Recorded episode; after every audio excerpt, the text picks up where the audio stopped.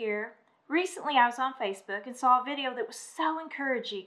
I just finished reading the news and really needed that encouragement. The video was a woman running a half marathon. Actually, she wasn't running. She was hobbling and wobbling. She was really struggling, trying to reach the finish line. She could literally see the finish line, but her body wasn't cooperating. First one man and then another man came alongside her, holding her up and helped her move forward. You could see that both men had been running much faster until they saw her. They slowed down almost to a stop to offer their assistance. Now, if you know anything about running, especially for people who run half marathons, it's all about your PR time, personal record time.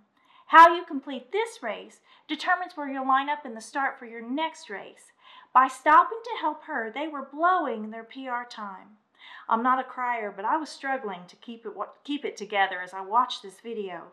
I continued to watch when a third man, he had run past, but turned around and just scooped her up, just picked her up, and continued towards the finish line. And just steps from the finish line, he set her back on her feet and helped her to cross, helped her to finish the race, helped her to finish with dignity. If you're someone who attends church, you've heard the message many times that Jesus is our helper, that he will assist you through life, and when you need it, he'll even carry you. I believe that. Here's the thing I think when we need Jesus' help, many times he sends people to help.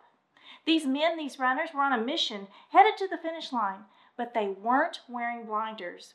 They were paying attention to the people around them. Are you paying attention to the people around you? They were willing to sacrifice. Yes, there was a cost. They sacrificed their start spot in future races, but they helped someone else achieve her dream, helped someone else complete her mission, helped someone else finish the race. I love how the man who carried her gently set her on her feet so she could finish. He treated her with such dignity.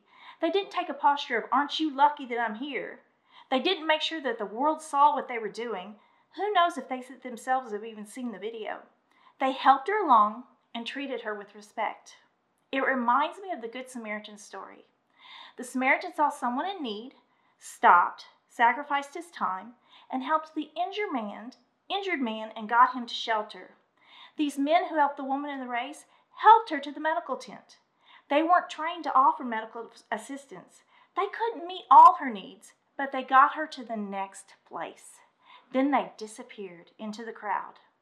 The men could have had a little bit faster time. Maybe helping this woman kept them from achieving a PR. But how much more beautiful the journey was. And those who were standing on the sideline watching, thinking, I could never do that. I could never run this race, just saw, hmm, maybe I won't be alone doing it. As you run through life, headed to your own finish line, are you paying attention? Are you aware of the people around you?